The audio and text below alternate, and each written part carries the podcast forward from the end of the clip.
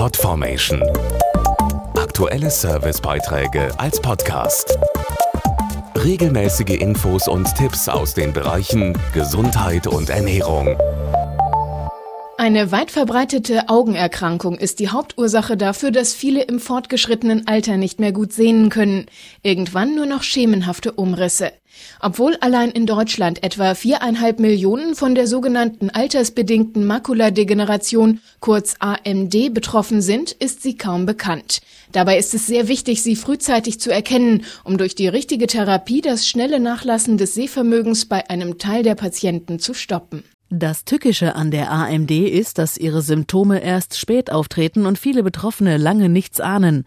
Spätestens, wenn auf einem Auge gerade Linien plötzlich wellenförmig aussehen, wird es dringend Zeit zu handeln, wie der Augenspezialist Professor Norbert Schrage beschreibt. Die AMD führt mit an Sicherheit grenzender Wahrscheinlichkeit zu einer hochgradigen Sehkraftminderung, wenn ich nichts tue, und zwar unweigerlich. Das zweite Auge ist in ein Drittel der Fälle kurzfristig auch betroffen innerhalb von zwei Jahren. Das heißt, Erblindung droht. Bisher gibt es gegen die trockene Form der AMD keine Therapie, die hilft.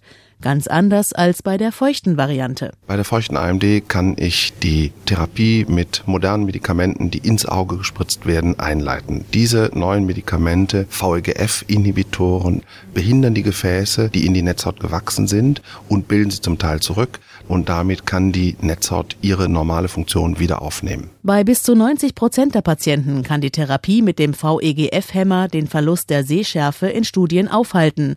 Bei mehr als 30 Prozent sind sogar deutliche Verbesserungen möglich. Aufklärung über die AMD ist deshalb ganz entscheidend, zum Beispiel durch Informationsveranstaltungen, wie sie das Unternehmen Bayer organisiert, oder durch Selbsthilfegruppen wie ProRetina, deren Vorstand Ute Palm ist. Selbsthilfegruppen sind wichtig, weil Betroffene Betroffene beraten können.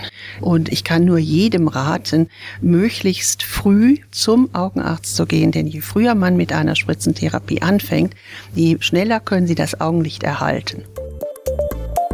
Podformation.de Aktuelle Servicebeiträge als Podcast.